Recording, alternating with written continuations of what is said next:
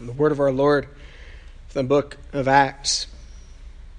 When the day of Pentecost had fully come, they were all with one accord in one place, and suddenly there came a sound from heaven as of a rushing mighty wind, and it filled the whole house where they were sitting. Then there appeared to them divided tongues as of fire, and one sat upon each of them. And they were all filled with the Holy Spirit and began to speak with other tongues as the Spirit gave them utterance. And there were dwelling in Jerusalem Jews, devout men, from every nation under heaven. And when this sound occurred, the multitude came together and were confused, because everyone heard them speak in his own language. Then they were all amazed and marveled, saying to one another, "Look, are not all these who speak Galileans? How is it that we hear each in our own language in which we were born?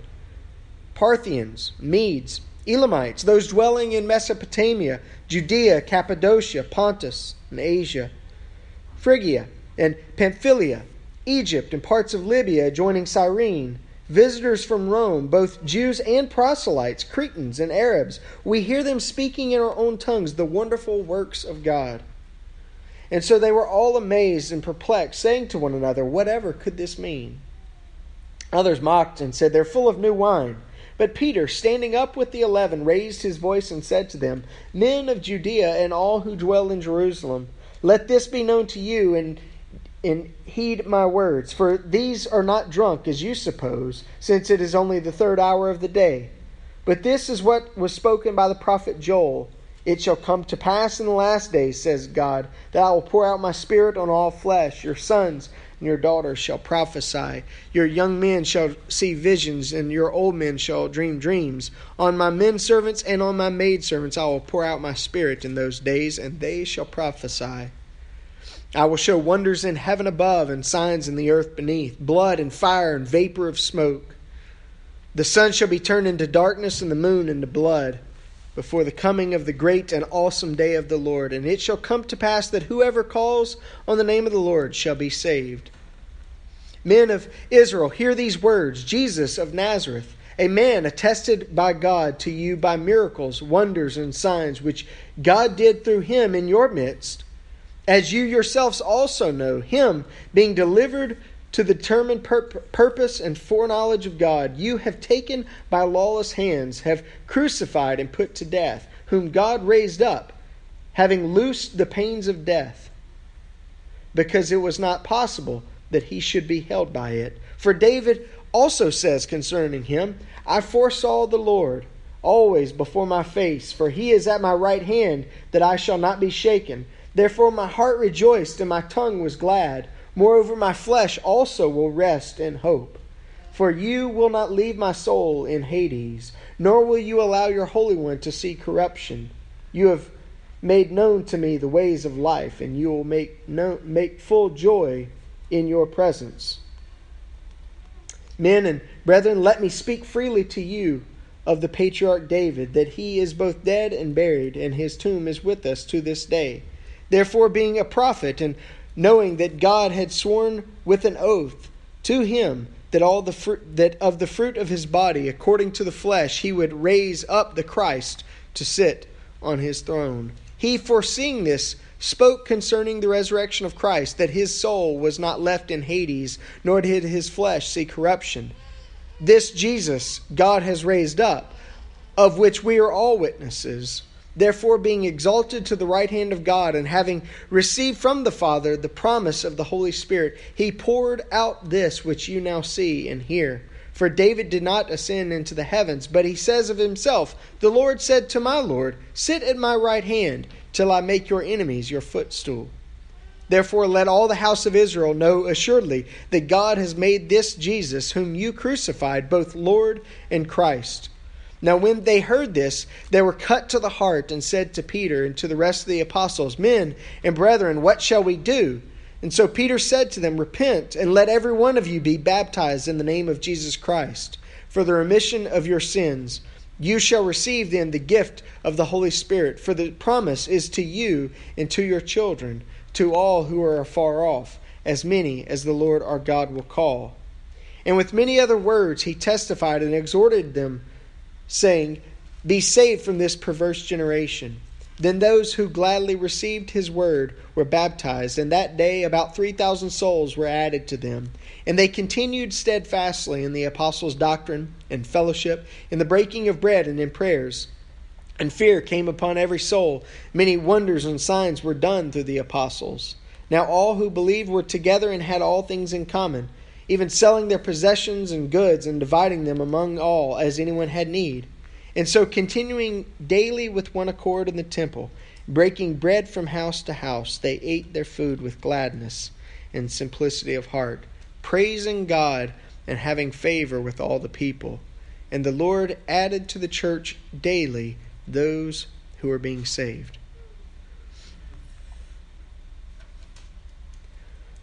O Holy Spirit,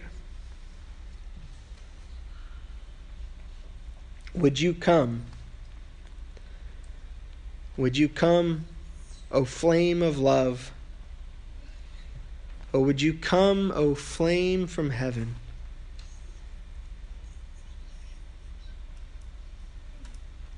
Come and fill us. Come and cleanse us. Come and ignite us, we pray.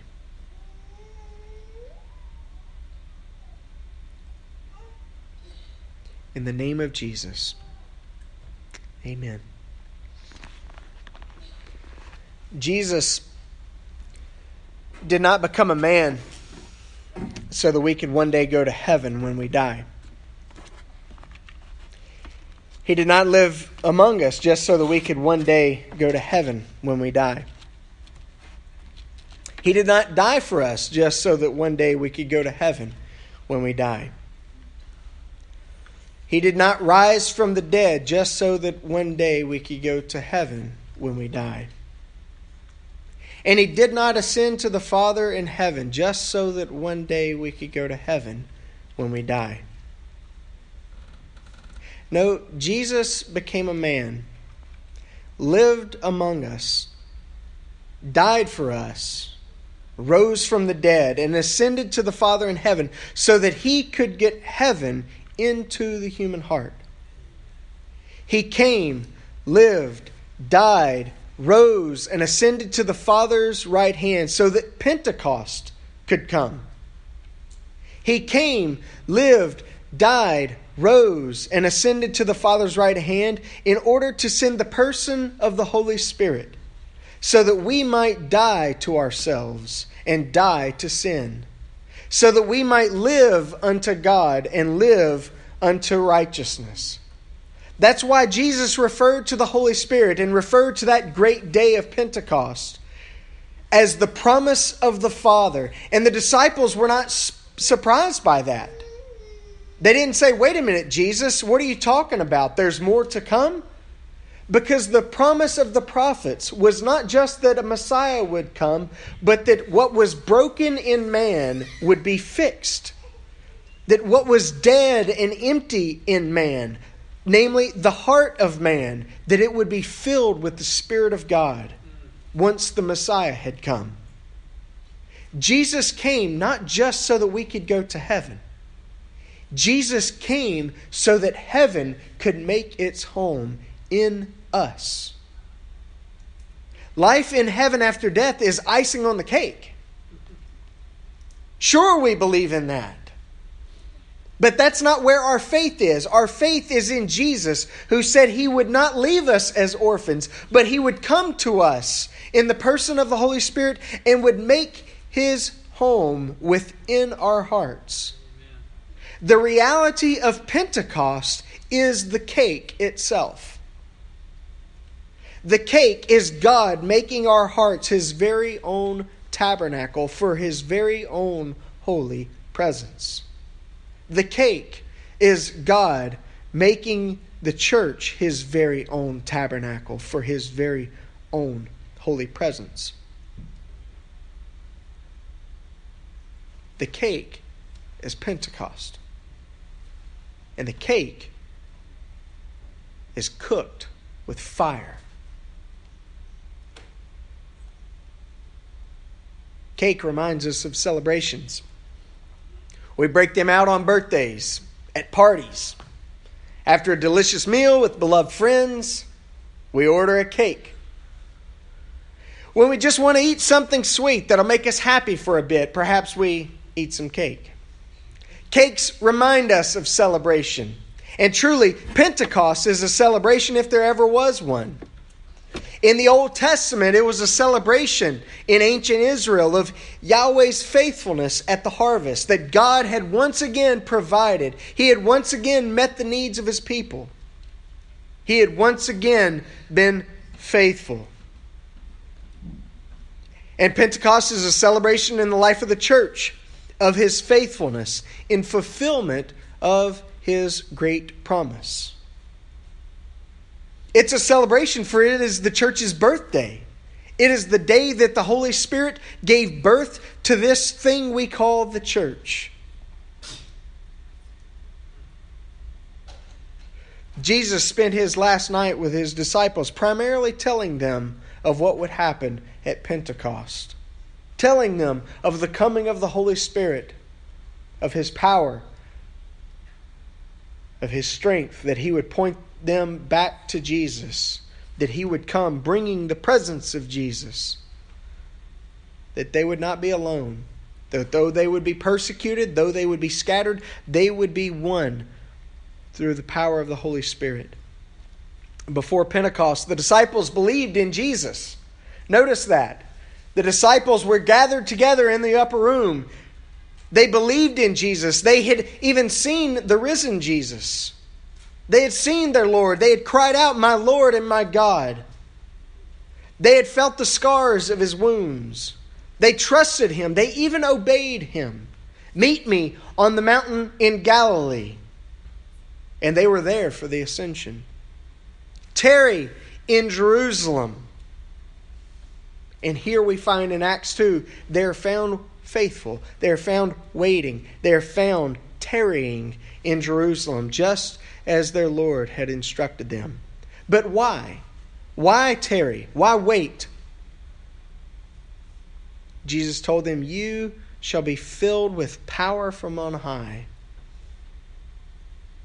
This is what John the Baptist had prophesied just a few short years ago. And it was finally coming true. It was finally being fulfilled. John had said, "I'm baptizing you with water," and that's good, but you need something more. You need something that I can't do. Something that I have no power to do. Something I'm not worthy to do. There's one coming after me whose sandals I'm not worthy to even pick up and carry. And He's coming to do the work that I can't do. I can call you to repentance, but I cannot fill you with the fire of heaven. And He's coming to baptize you with the Spirit, with fire. What was missing for man? What was missing from these disciples? Here they were being faithful. Here they were, they trusted in Jesus. Here they were obeying Jesus, and yet they were without the fire, because the Spirit of God had not yet come.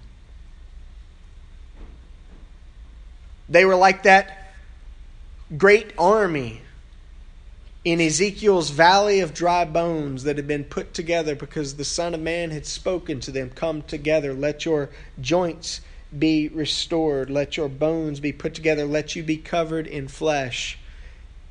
And yet there was still not yet the breath of God, still not yet the wind that the Son of Man was going to speak to come and to fill those bodies with the fire and life of heaven.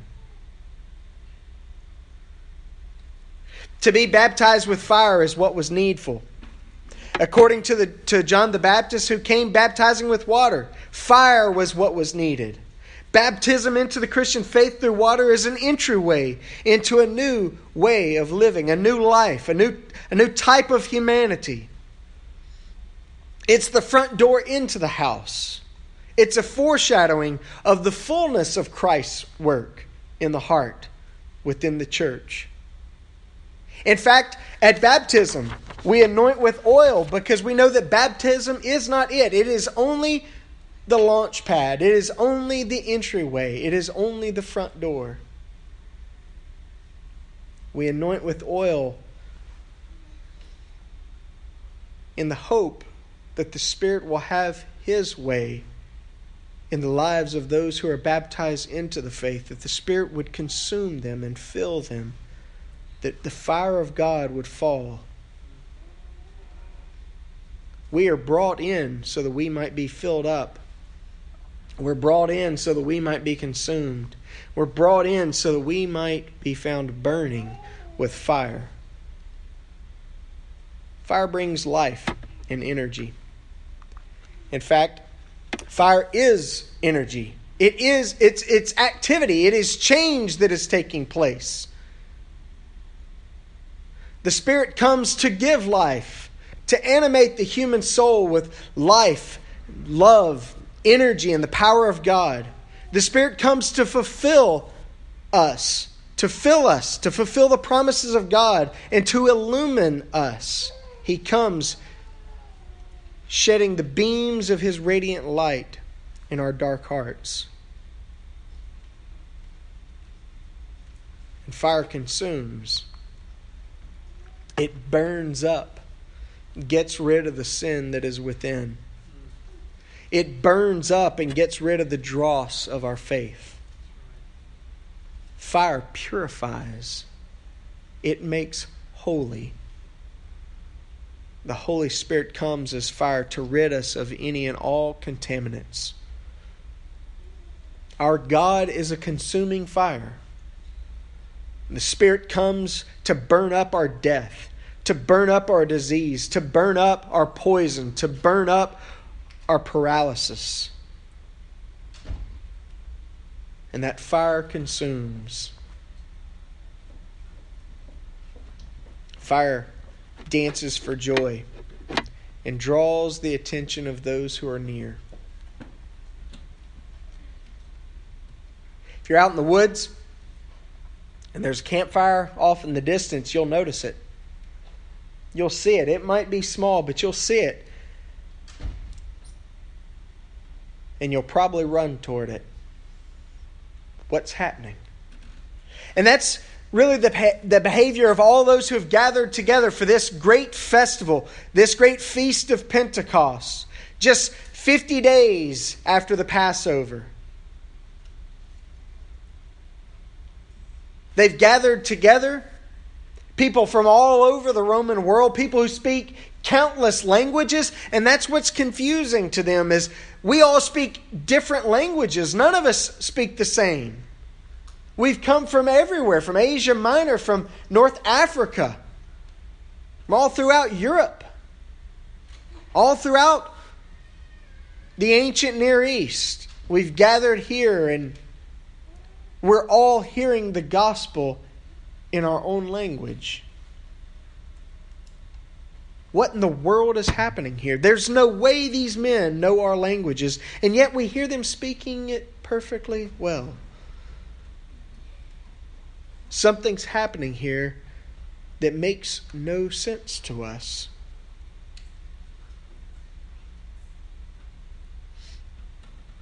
The world will come looking when the church is on fire. Not just exciting, not just fun and entertaining. No, when the church is consumed with living fire, fire from heaven.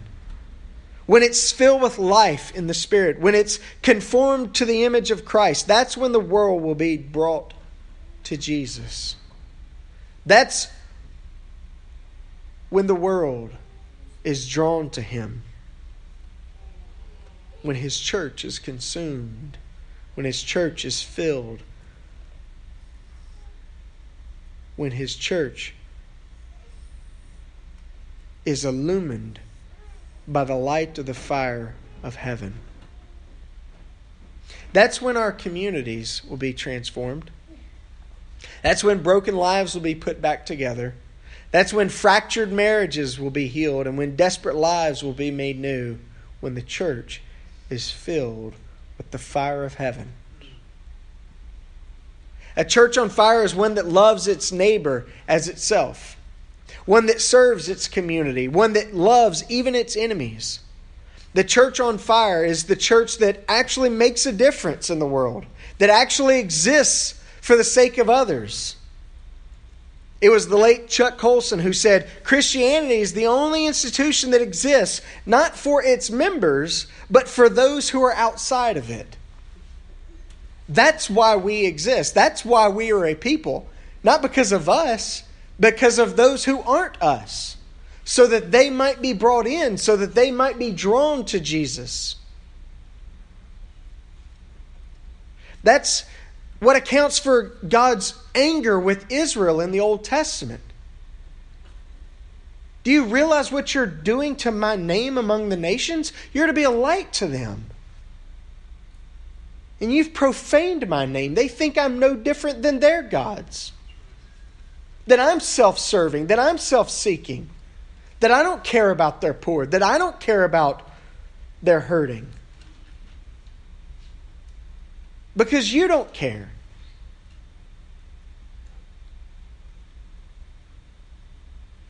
You cannot separate Pentecost and the coming of the Holy Spirit from what is obviously and naturally happening as a result. Proclamation and evangelism were the natural result of Pentecost. In fact, the tongues of fire themselves that fell, while we have red as the liturgical color for Pentecost, to remind us of the flames, to remind us of those flaming tongues that had fallen from heaven on the disciples. Those tongues were a reminder that Jesus came not just for us.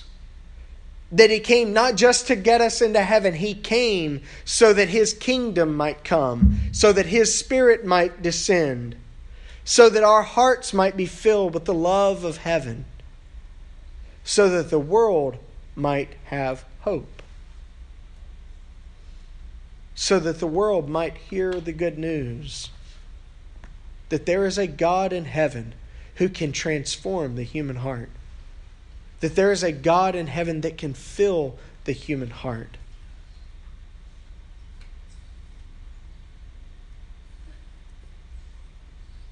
Why aren't we seeing people brought in?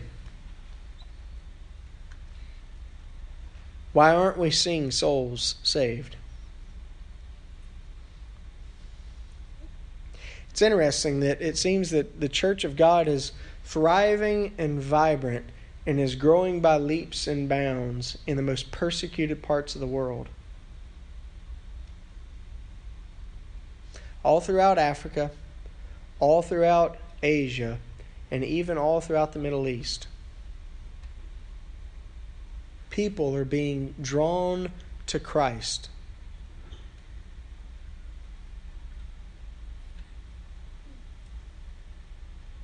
Why aren't we seeing it?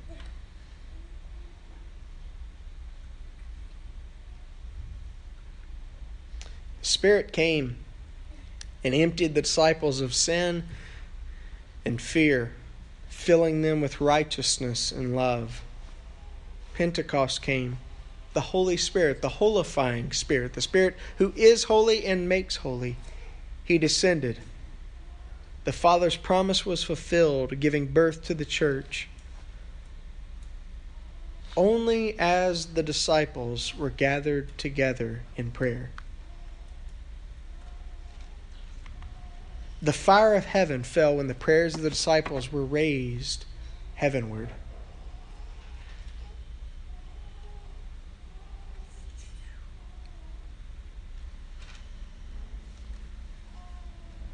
Question. How's your prayer life?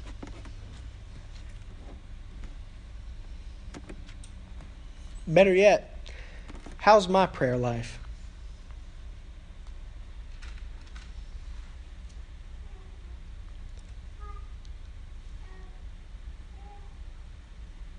When's the last time we cried out to God?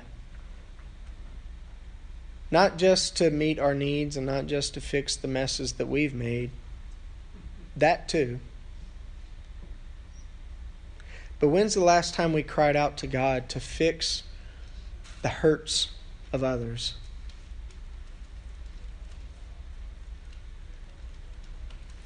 When's the last time we cried out to God for our neighbors, whose cars we see every single Sunday when we're headed to church, because they're parked right there and they'll be parked right there when we get home?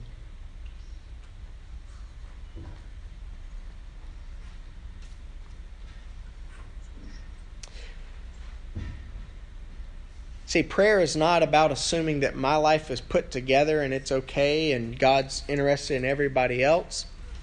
It's about humbly recognizing that my life isn't all put together, but God in His grace is putting it together. And my life shouldn't just be concerned about my life. My life should be concerned about others. When's the last time we were truly broken before God? It's easy to see what's going on in the world. It's easy to see what's going on in our neighborhoods. It's easy to see what's going on in our communities and get frustrated about it or angry about it or think we got the answers for it and what they ought to do. And if only this were to happen. And forget that the one thing that really matters is what's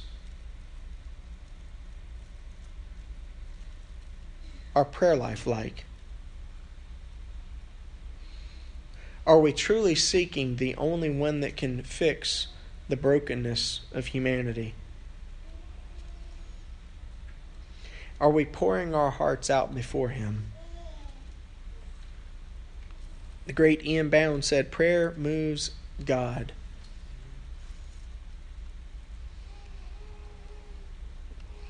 Even John Wesley, founder of Methodism, said God does everything by prayer and nothing without it. But I can almost guarantee you that we all don't live in that reality. That God does everything by prayer and nothing without it. If we lived in that reality, prayer would be the first thing in our lives.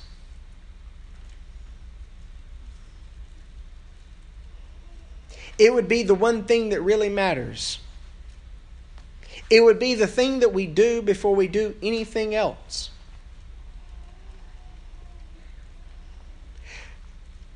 And the reality is, that's the one thing that the disciples were doing when Pentecost came. Jesus told them, "Tarry in Jerusalem." And throughout Acts chapter 1, you find them gathered together in prayer.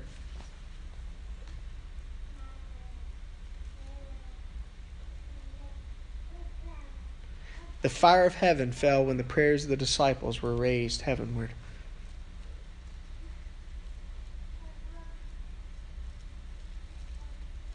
How's your prayer life?